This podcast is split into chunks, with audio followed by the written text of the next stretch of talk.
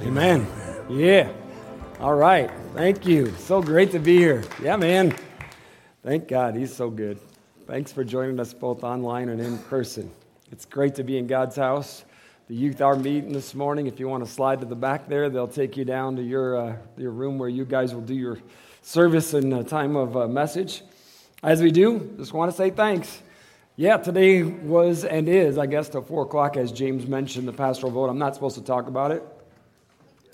Um, so I'm not. All I'm going to tell you is that uh, since we've been here, uh, it'll be 18 years this July 1st that we have been here as your pastor. And um, it has been by our choice and call that we've asked to have a four year call every, uh, a, a, vote every time for people to have their say so and, and, be able to vote. So I'm not talking about the vote, I'm talking about the process and why it's there. Uh, members are the only ones that can vote. If you're not a member, you can become one. Uh, you need to be saved, you need to be baptized, you need to commit yourself to following Jesus. Pretty simple membership. Uh, but anyway, uh, what I'm talking about, the reason I'm even bringing that up is because um, throughout my ministry life, I've been voted on as the pastor, and you know, God's calling where we're at and all that kind of stuff. And um, never had a unanimous vote, which is a good thing, you know. I mean, if everybody likes you, then you might not be doing everything right. Uh, so, I mean, in the moment, someone might be like, You're a jerk, and I'm voting no. Uh, it's okay. I don't care.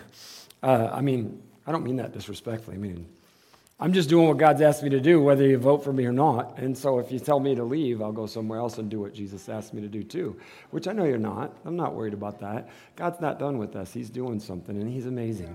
But see, I don't want to like not give people a voice in what's happening in the church. I think it's important that we together serve Christ and allow him to work in and through us together.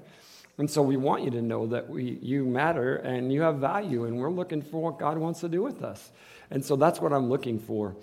And so as we look at the message from today and what God's doing, I want you to know that we've been being challenged by God through the scriptures about our, meaning me personally and you personally, um, role that God has called you to. Every one of us, if we receive Jesus Christ as our Lord and Savior, we see it scripturally, we've been doing this teaching, that it is our call by God to be His ministers or missionaries to the place that you live, work, and exist. You have a circle of influence around you that God has placed you there. If you are a born again Christian, are you? I mean, we could start there because the altar is open if you want to get that one started. So it's important that we know that, see, we know Jesus. And then once we accept Jesus, God's word says that He fills us with the Holy Spirit. We're supposed to be baptized in our faith, and we move forward, and then God is using us as His light to the world of darkness around us. And so you are called to the ministry. You may not ever preach from a platform, but you are called to the ministry, and your life is the most important message you'll ever preach to anyone. Living for Jesus will be seen by people, and they will know something's different about you, and they will be drawn to that because Jesus said that he would draw all people to himself. Therefore, he, they should naturally be drawn to you because you have Jesus. If people are trying to stay away from you, maybe they don't want Jesus or maybe you don't have enough Jesus. Anyway, we so you know we've been going through the scriptures, and it's I love how God does stuff because it's not me. When it's me, it doesn't normally work. You know, it's God.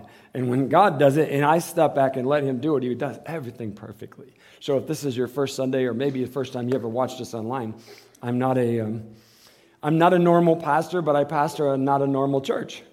And so uh, we are called by God to this place because we know we need His help, and it's Jesus that we need, right? So we know that. So we're changing and being transformed all the while. And I haven't arrived, nor have you. That's why we're together. You will arrive if you stay true to Jesus and you go to heaven. But right now, we're going to continue on this journey and let God work in and through us so that we can do what He's asked us to do. So, together, we're accomplishing God's call on our lives together.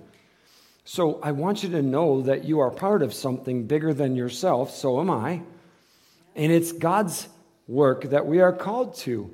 And I'm excited to be a part of that. And I want to continue in that journey with Him and see what God is doing. So, a few weeks ago, if you were here, you know in both services, I asked my wife to come up and join us, and we did a commissioning, and we extended our hands over you to commission you to the ministry that God has called you to. Now, as we look at that and we're following along in the book of Acts, this is what I think is, um, I mean, it's always amazing, but I just want you to know that I didn't plan any of this like to go like it is. I don't have a preaching calendar. If you have been with a church or a pastor that has that and you kind of have series that you follow and it's all planned out, I don't have anything planned out. Uh, I mean, I know Easter's in a couple weeks. I know we plan to have a ministry fair today uh, that's all around. That's why the tables are set up around here. And we just put it on the calendar. So we did put that on the calendar maybe more than a month ago, uh, talking about it and saying, let's do this. Okay, let's do it on March 26th. So today's the 26th, right? Okay, yeah, so March 26th, and we did it. Okay, but when we did that, I didn't like, hey, let's plan this, let's do this, let's talk about these scriptures. No, but God did. I want you to know this that what God is speaking to us through His Word, it's God. It's not Dave, it's God. And if you will listen and hear what He's saying, you're going to know it's Him. And it's not me, it's not us, it's Him. It's so cool what He does, though, as we're walking along on this journey.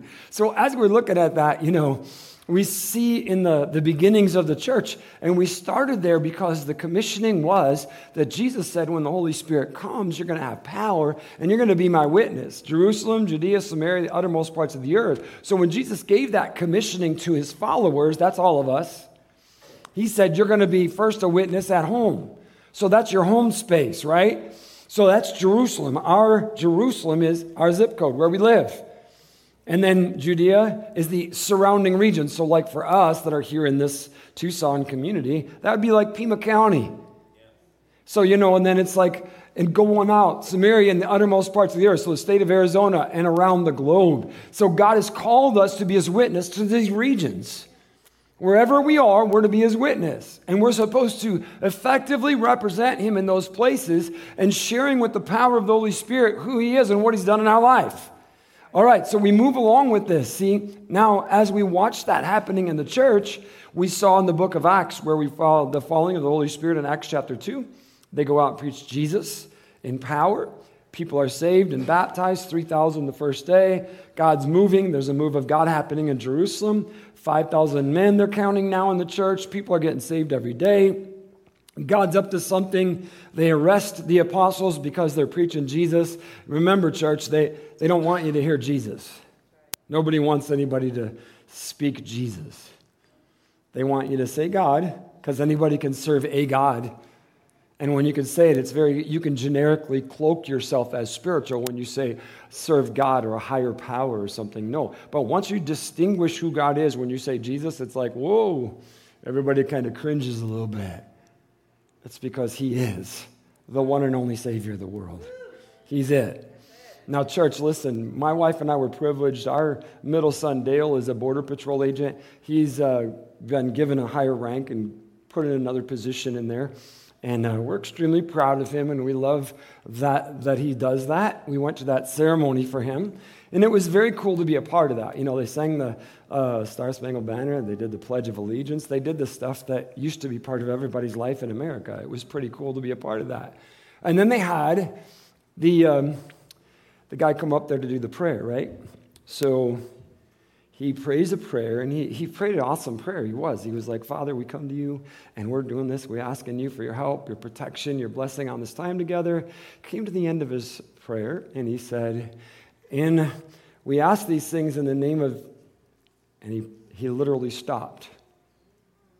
And he said, In your name, amen. I knew he was going to say in the name of Jesus, but he didn't. Because he'd been instructed, you don't do that. Now, I didn't go talk to him. I knew. I mean, come on, guys, you know this. We hear that. See, it's okay to pray to God, it's okay to talk to God, but don't mention the name Jesus. This is exactly what was happening in the book of Acts 2,000 years ago. Talk about God, meet together, worship God. Don't talk about Jesus. So, as 2,000 years ago, when this was going on, they bring the apostles in and they're like, we, We're telling you no longer will you speak the name of Jesus. And that's our policy. You probably have one of those in your life somewhere. And they go out and they pray and they keep preaching Jesus anyway because that's what God's called them to do. So they arrest them again. They beat them this time and tell them, We told you not to, and we're threatening you. It's going to get worse if you keep doing this. And they go out and they pray. Every single time they're challenged, they pray first, and then they keep doing it because it's all about Jesus. And so as we watch that happening, we see the church is growing. The message of Christ is growing. The threats aren't stopping the move of God. They can't. And that's all the devil has is a big mouth, by the way. He can, you know, flick us a little bit physically. So what? God's bigger than all that.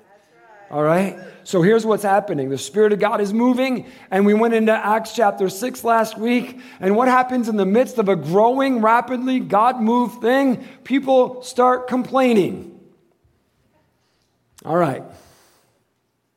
So, what we looked at last week is how, in the midst of a move of God, people start to complain because they're looking at stuff and there's division rather than keeping focused on Jesus. Okay. Just want you to know complaining is easy. It's so easy.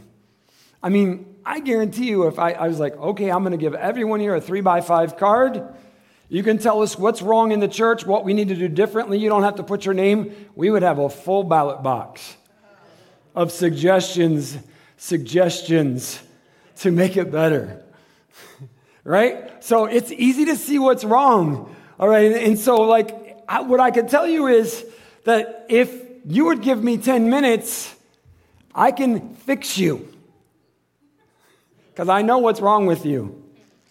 And I'm going to help you get better.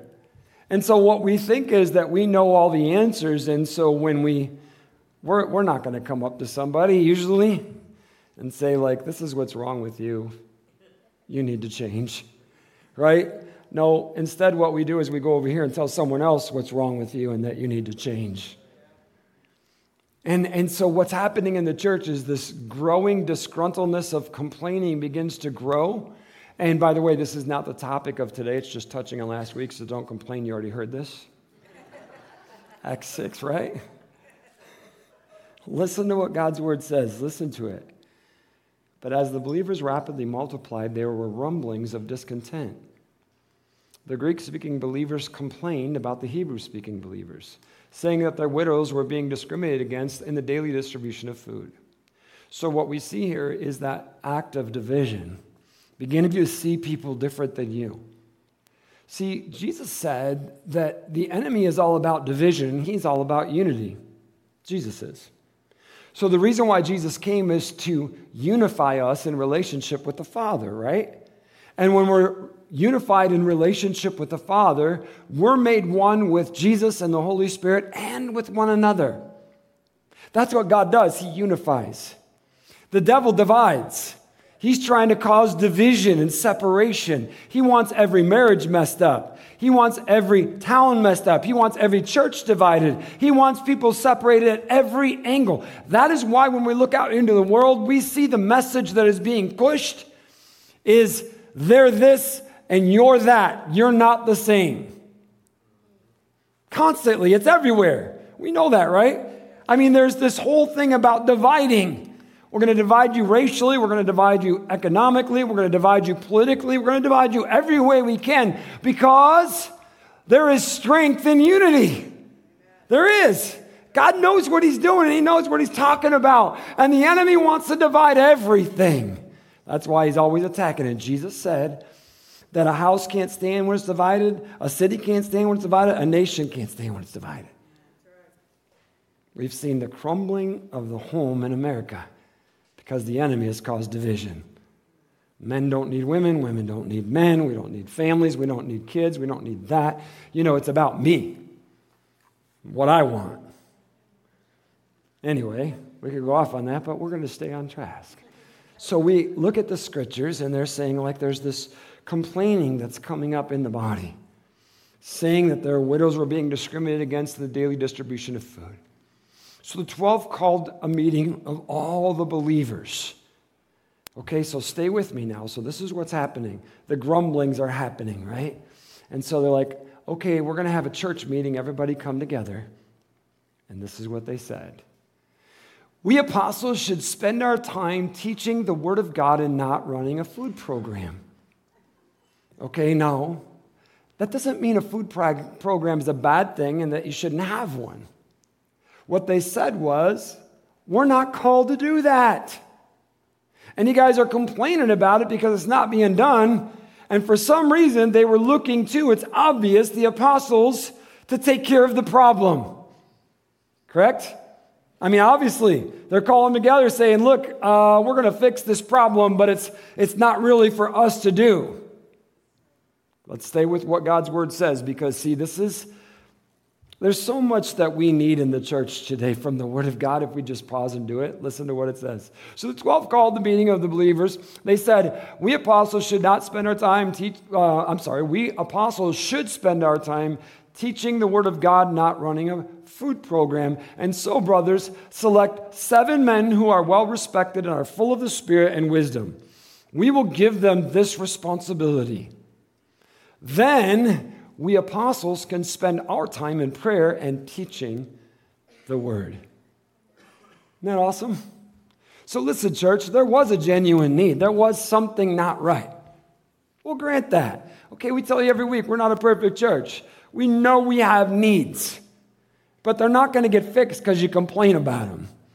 All right? And they're not going to get fixed because you come and say, Pastor Dave, you need to do this or that or that.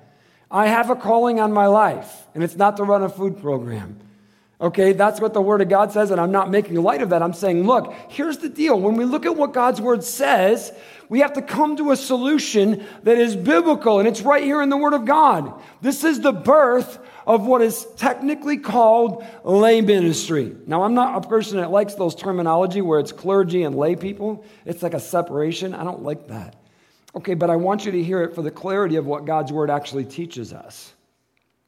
In this chapter, what we're seeing is the action of the new covenant, the new church, the new plan of God unfolding before our very eyes.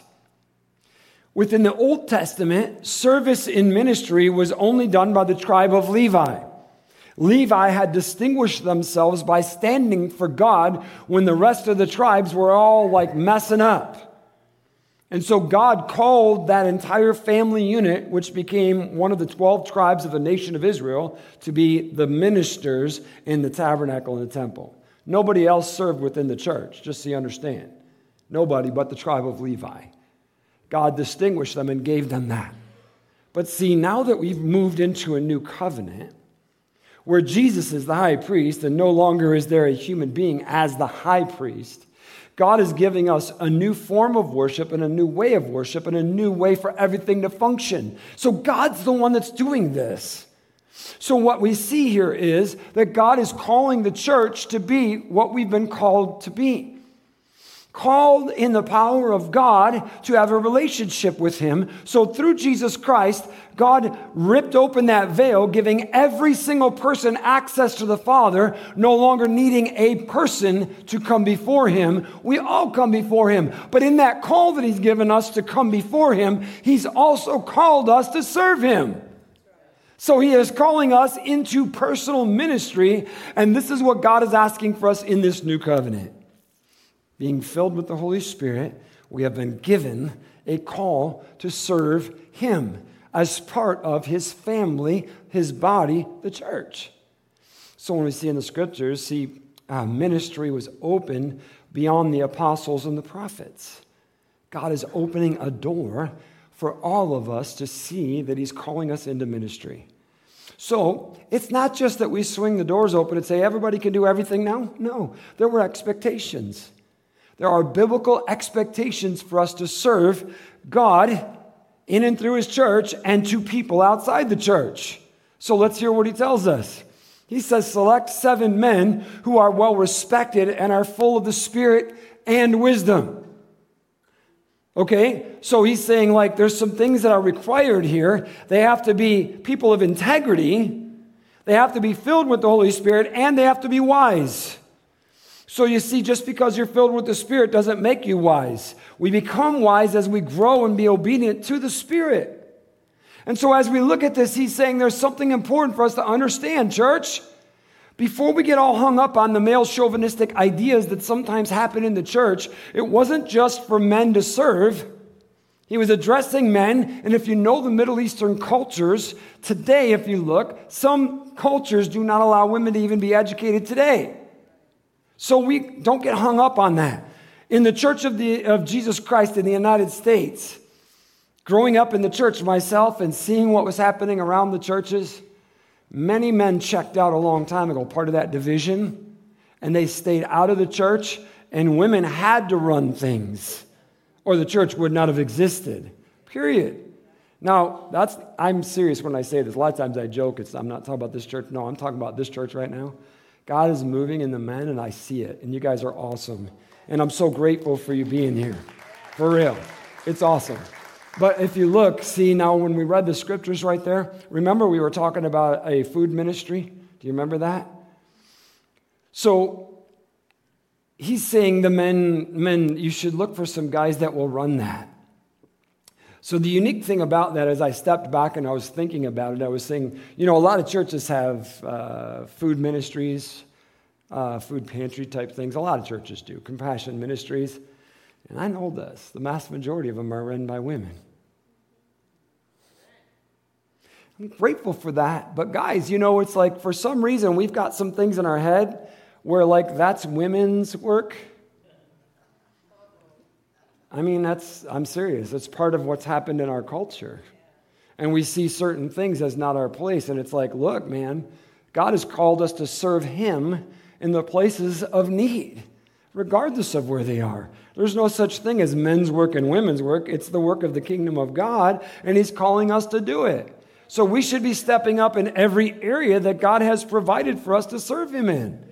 Okay, so I mean, I, we just need to see that for what it is. But I, it's not like this whole message about that. I want us to see it because it's important. And I'd be happy to talk to you about that. If you want to disagree with me, no problem. We'll talk about it. Not right now, later. All right, so let's move on then. So the reputation of being people of integrity is important. So your life lived outside the church needed to match what you were in the church. Hello, you think? Yeah, he's like, if you're going to be a leader of a ministry, you need to have that kind of life when you're away from the church as well as when you're in it. What in the world? Seriously, we got to teach that? Yeah, we do. okay. Not just that, but they need to be filled with the Holy Spirit. Isn't that awesome? Oh, man. It's really important, church, that we understand that. That it's like this, we need the Holy Spirit to be able to do anything for the glory of God, for the building of His church, to do any kind of true service for Him. It must be spirit led. The important thing for us to see is that it says, well, there's a lot of important things, but I want us to understand this right here. We apostles can spend our time in prayer and teaching the word. So, for some reason, we have, like, again, I'm just, I'm going to blame the pastors of the churches, the hierarchy, the leaders of churches where we've like, it's right there in the Bible, and we haven't followed it. Like, I can tell you right now because I, I have relationships with pastors and I've worked with them through the years, and I know the challenges that I've been faced with. And I will just tell you too many pastors are not spending time in prayer in the Word of God because they're trying to do everything else that needs to be done in the church and in people's lives. Okay, I'm not saying that's okay. I'm not saying it's the people's fault. I'm telling you it's the pastor's fault. We have to spend time with God in prayer and in the Word of God. Otherwise, we can't teach, live, or be what God's asked us to be. And then where can the church go if we're not doing that ourselves? Okay, church, see, somehow we've lost track of this. Somehow we have. We've had the idea, almost like the Old Testament priests and Levites, that we pay you to do the jobs. Now, I'm not being disrespectful. I'm talking about being in the, in the Word, being in the church today. So let's see this. See, what's happened is a lot of pastors end up having, not having, pastors get themselves in trouble by doing things they shouldn't do. And they try and meet the needs of the whole church instead of meeting the need that God has given to them already, and that is their relationship with Him. And if you follow, you'll see many pastors have fallen in sin. And I guarantee you, 100% of the time, they have neglected their time with God. 100%. I don't care who they are. You will not fall if you spend time with God. Look, I'm not, that's not an arrogant statement on my part. That's God. He says, Draw near to me, and I'll draw near to you. Resist the devil, and he'll flee. That's biblical, right? So if you're spending time with God, you're going to see the devil for who he is. Okay, church, so let, y'all can say a bunch of amens about this. I don't, I mean, I mean that in a, in a good way. Like, a lot of pastors are jacked up. And, um, and in their brokenness, they want to feel better about themselves. And so if they try and be Jesus for you, they feel better about themselves because you look to them. Now, you should look to them only to have them point you to Jesus. If you're looking to them, you and they have a problem because it's Jesus. So, a lot of pastors have tried to meet everyone's needs. They've tried to run the food pantry, so to speak. They've tried to navigate through all the outreach stuff and doing this and doing that and all that, and at the, the neglect of prayer and the Word of God. And so, somehow, we've got to get back to the biblical call that God has placed upon us, where we see the leaders of the church spending the vast majority of their time in prayer and the Word of God. And once that happens, we'll see God moving in the church. So I know this for a fact. I'm not just talking. Okay, I've been a pastor for a lot of years. I went to seminary later in life, not that long ago. While I was your pastor, I actually went to get my master's of divinity. And I was in a classroom with, um, I think there was 32 pastors in the room. And I think I've said this to you guys before, but I was sitting in that room, and one of our assignments, we had a two week intensive and was to read the book of Jonah. We were to do some specific things and have a paper written about that the next day when we come together. So the professor starts the conversation about the book of Jonah. And it's a very tiny book in the Old Testament. And one of the guys, it was a man, they were from different denominations and churches, spoke out loud I didn't even know that vine died at the end of that. That was crazy. Now, if you don't know what I'm talking about, it's okay. I'm not, I just want you to know, like at the end of that book, there's some, God shows Jonah how wrong he is and what he's thinking. And part of that was a vine dying. And this guy says this right out loud. He's a, he's a pastor, a leader of a church. He's in seminary to get his Master of Divinity degree. He didn't even know how the book of Jonah ended. Do you see what the apostles said? We need to pray and teach God's word. I'm like, I, I, honestly, I was sitting there thinking there's a punchline coming. This guy's making a joke. I'm just waiting for it. Because you know, there's always a class clown, even in seminary. Somebody's going to do something like that. Nope, no punchline. Not only was there not a punchline, he got an amen from someone over here that said, Yeah, that's crazy, isn't it? I didn't know that either. And now we wonder what's wrong with the church. We're talking about these are the leaders of the church that are supposed to be representing Jesus, and they don't even know what the Word of God says. In one of the most basic Bible stories of the Old Testament, one of the shortest books to read, and they don't even know how it ended. Church, the Word of God says, hey, the leaders of the church need to be spending their time in prayer in the Word of God. What in the world? So now the, the pastors will get together and say, you know, like our whole culture's going to hell. Church isn't doing it. I got to do it all. I'm like, whoa, whoa, wait, wait. Where are you reading in God's Word right now? What is God saying to you personally? Where's your prayer life like? What is going on there? Church, it's right there in the Word of God. Now, I'm not just talking about pastors because I know I'm not talking to a bunch of them. Just hear me out. Look, this is how we've jacked up the church. We have messed up God's perfect plan. My highest priority in my life, above everything and anyone else, and that includes my wife or anyone else, is my relationship with God. And that I am to be given myself to prayer and the Word of God so that I can be everything He's asked me to be. When I am that, I'm the best husband I'll ever be. I'll be the best pastor I could ever be. When that is my highest call and my priority, and I put it there, and I'm not allowing myself to be distracted by everything else, that's where it works because that's God's way. Now, together, when we keep going, and we're going to, together we do the ministry of the church. So we'll see this in God's word. So, together now, we're going to continue forward and do this thing that God's asked us to do. And it gives clear outline. Again, I don't know how we've screwed this up, but we have. But in Ephesians 4, God gives us an amazing outline of how this looks. Listen to it, church. We're reading it right out of the Bible. This isn't Dave doing a commercial, this is God speaking his word to us. Now, these are the gifts Christ gave to the church the apostles, the prophets, the evangelists, pastors, and teachers. So, this is like the fivefold leaders of the church that Christ has given to the church. So, just time out for a second, real fast. I'm not going to keep you here all day, so just don't worry about that, but listen.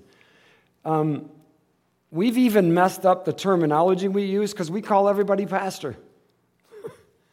That's only one of the five offices that Jesus gave to the church to help us as we navigate through this thing, right?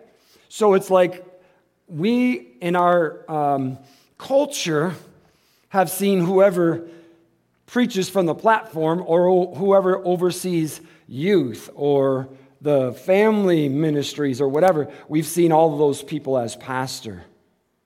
And it's okay, it's just a word we use. I'm just saying what we've messed up though is we haven't seen that there's actually five full offices. So let's I can I'm just going to really fast just say some things here like an apostle oversees multiple churches. So right now because we have Village of Oak Creek, we have Gospel Rescue Mission, we have those things outlined.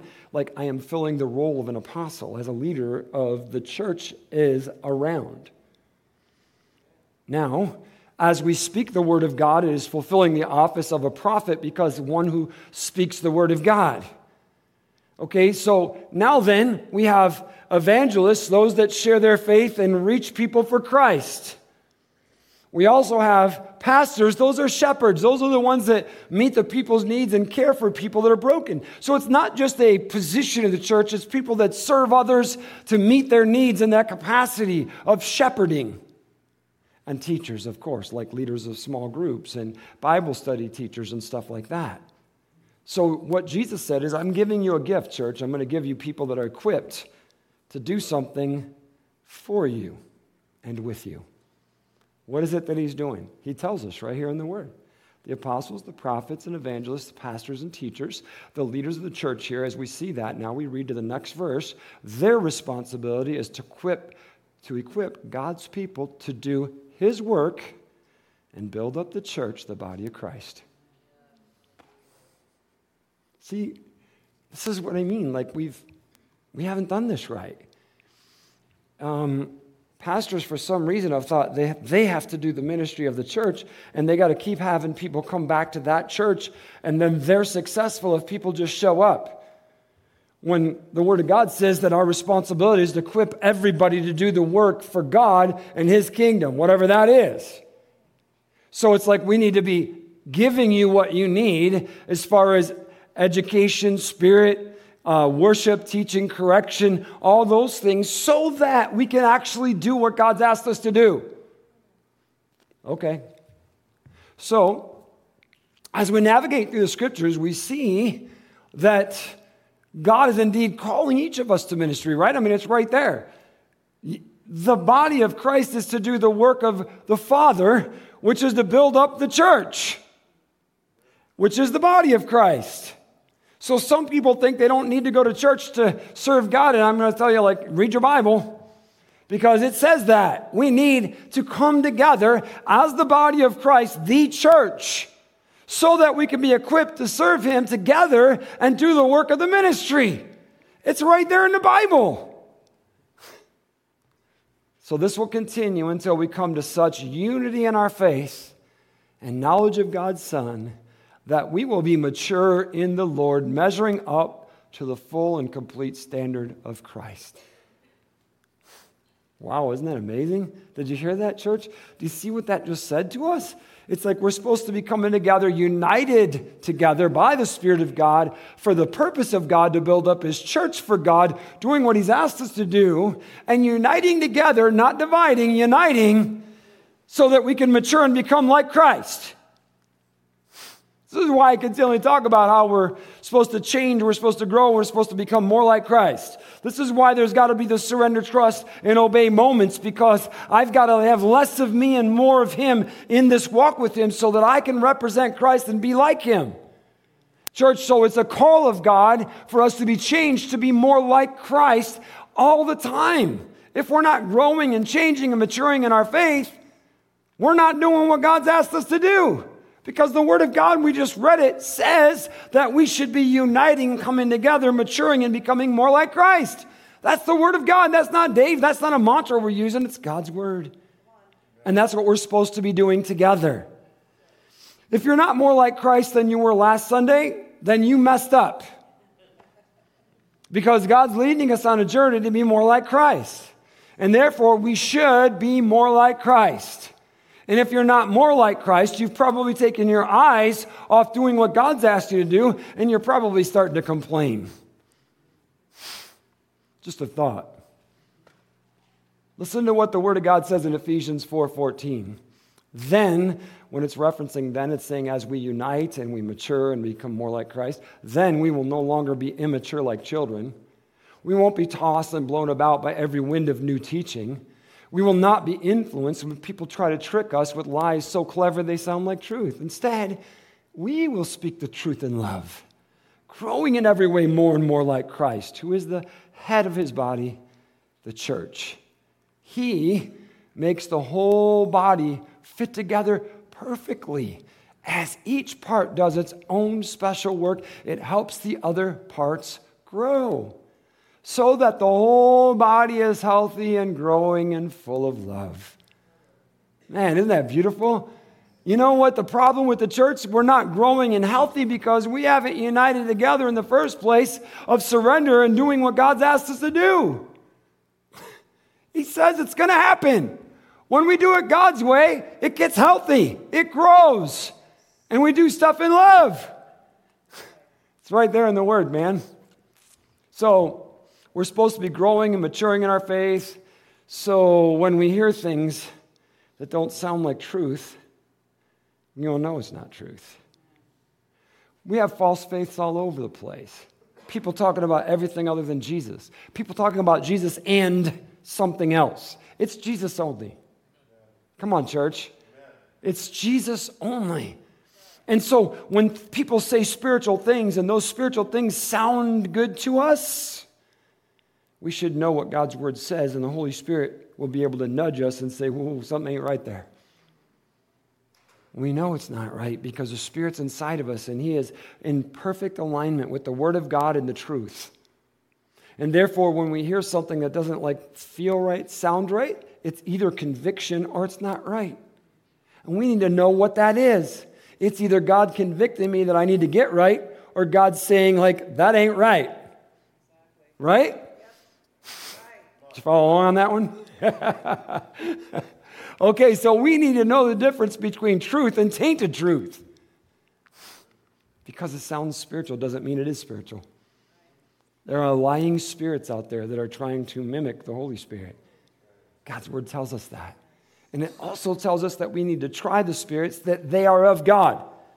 So it's not like just, oh, I feel something, let's step into this. No, don't you dare step in anything that you just feel. You need to know what the Spirit of God is saying. And people are like, I don't know what the Spirit of God is saying. And well, first off, are you guys saved? Are you born again? Yes. If you are, the only way you got saved was the Holy Spirit's the one that drew you to God. Therefore, you do know because He convicted you and said, You need God. And you're like, I need God. Oh, Jesus, help me. You made a way. And then you got saved, and then the Holy Spirit comes and fills you. And He comes in there and affirms that you're a child of God. And that affirmation of the Spirit tells you you're a child of God and you know Him. He's also that voice that when you come over here and no one's around, and the enemy's like, hey, you know, that's not that bad. You can do that. It's the Spirit that says no. It's also that lying voice that you can discern when it's trying to get you to compromise on something that the Spirit of God has already said. So we need to know this, church, and the only way we're going to know that is if we are maturing in our walk with God. We don't expect a little child to know everything, do we? No. God's word tells us that we have to mature and grow so that we don't become childlike and be just following whatever whim or feeling we have in the moment. We need to grow up so that when we hear truth, we know what truth is. And when we hear a lie, we know what a lie is. so we need to grow in order to know the Holy Spirit's affirmation of truth. Any spiritual teaching that does not have Christ at the center or pointing to Christ is wrong teaching. I don't care how God it sounds. If it's not pointing towards Jesus and Jesus is not the center of it, it is not right teaching. It is Jesus only, church. It is. He is the one and only Savior of the world. No matter what. So when Jesus was teaching on the Holy Spirit coming, in John 16, which we often reference John 14, 15, and 16, because Jesus was telling us about what the Holy Spirit was going to do. This is what Jesus said in John 16, the last part of verse 15. He said, The Spirit will tell you whatever he receives from me. So the Holy Spirit will only affirm who Jesus is and what he does, and that we are to be part of what Jesus is all about. He's not going to tell us something that contradicts what Jesus is all about. That's what I'm saying. See, church, we can know the truth because the truth will always lead to Jesus, and we'll know the Holy Spirit because it will always lead us to Jesus because it's speaking about Jesus and leading us into that relationship with God that is only available through Jesus. All right? So that's how we know this truth. God's word says so, and Jesus is like, this is the way it works. You don't have to be confused, you don't have to be misled. Stay with the truth of what God says, and you're going to be right. Therefore, the Holy Spirit will never teach anything contrary to the gospel because he's only going to speak what Jesus says. okay, so this then, of course, leads us to that surrender and understanding that our relationship with God leads us to serving Him in ministry. All of us. Okay? So let's see what God's word teaches us about this that it's all about Him and not about me. It's not about me, it's not about us, it's all about Him. If I died tomorrow, nothing's going to change about the Word of God, who Jesus is, or what God wants to do in this church. I hope you understand that. It is not about me. It's not about us. It's all about Him. And so if he takes me out tomorrow, then he has a plan. Trust him. I'm going to go sometime. I'm not asking him to take me or anything. I just know it's going to happen. I'm praying for the re- return of Christ instead so I don't have to die, but a lot of other people have prayed that prayer and they died. So I'm just telling you, it's not about us, it's all about him. So now let's follow along with what it said here, right? Looking in the scriptures. This is what the Word of God said to us growing in every way more and more like Christ. Growing in every way more and more like Christ, who is the head of his body, the church. So you see, it's like, it's not just growing in church, it's not just growing around church people, it's growing in every way more like Christ. Remember how when they were looking for those leaders of ministry, they were like, they need to already have integrity. They need to be seen as people that are filled with the Spirit and wise. There, there has to be a life outside the body that, that mirrors the life inside the body. And so when we're looking at this, it's like we need to be more and more like Christ. We are growing in this relationship with Him, which is less Dave and more Him. so, what does it look like to be Christ like? I mean, literally, like, what does it look like? So we look in the Word of God, and He gives us this glorious picture of what it looks like to be like Jesus. In John 13, we see the scriptures that teach us this. After washing their feet, he, that's Jesus, put on his robe again and sat down and asked, Do you understand what I was doing? Well, church, they were clueless. Like so many of us today. You call me teacher and Lord, and you are right, because that's what I am. And since I, your Lord and teacher, have washed your feet, you ought to wash each other's feet. I have given you an example to follow. Do as I have done to you. So, you want to be like Christ? It's no longer about you, it's about meeting the needs of the people around you. And how do we do that? What is the way that it is done? We lead by example by the way that our heart is, the way our life is. That you see, Jesus was Lord and teacher. He is Lord and teacher. But he took the lowest form of a servant that is known in their culture of the day, the foot washer. Took off his robe that was given to him, that signified him as a, as a teacher and someone important, and got down on his knees and washed the apostles' feet. And Jesus did this knowing that those were the feet that would run away from him in his hour of need. He's like, You want to be my followers? This is how it's done. You wash feet. So you see, when we look at this, it's not like Jesus is telling us this is what it looks like. You go wash people's feet. Now, I'm not saying we shouldn't do that. Don't misunderstand me. But he was teaching a lesson about the servant heart of the people that follow him. What he was showing us is there's no place that we can't serve, there's no job we shouldn't do, there's nothing that we should see ourselves as above when there is a need. We should see it and meet it. And that's the heart of Christ. And so let's just pause for a second and say, yes, there's a lot of needs around us. What is God asking you to do in meeting the needs that are around you? You can't meet every need because you're not God, neither am I. But what is it that God is pointing out to say, you need to meet this need? It's you. You're the one to wash the feet in that area. we have a broken culture that is filthy dirty, and they're looking for anything to satisfy them. And God has called us to meet that need by sharing Jesus with them boldly and strongly, church. We've got to be his servants in every way. Okay? We're, we're at our action steps. If you do not know Jesus Christ as your Lord and Savior, you need to confess your sins, repent, and receive Him as your Savior today. He is the one and only Savior of the world. There is no other way. Being spiritual will never cut it, it's being saved, and that's the only thing. The altar is always open for this. Those of you that are online, you can contact us if you want help with this in prayer. But we want you to know the altar's open. You can bow your head where you are. You can receive Christ as your Savior. You in the house, we ask you to come forward because you need to make a step, a step forward and saying, My life needs to change, and He's the answer. Now, church, the question for you is Are you more like Christ today than you were last week? If you aren't, what's got messed up? You need to make it right. And so the altar's open for that. The next question is how are you fulfilling God's call to bring others to know Jesus? How are you doing that? Where's that at in your life? Because he has called you to reach others for Jesus Christ. So what does that look like? Where's it at? How's that working for you? How are you serving within the body of Christ to build up the church? Again, see, that wasn't all set up for me because we're having a ministry thing today. No, God did this. Church, I'm just telling you, it's God that did this.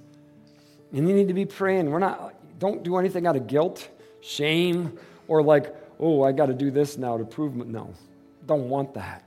God doesn't want that. It's like, how can I serve God in what areas and in what capacity He's asking me? Let's do that. Would you stand with me, church? Whatever the Holy Spirit is speaking to you, the altar's open.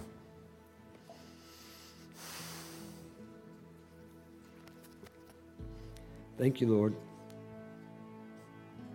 Thank you for speaking into my life. Thank you for convicting me. Forgive me for where I've stepped in the wrong places and tried to do too much in my flesh. Forgive me, God.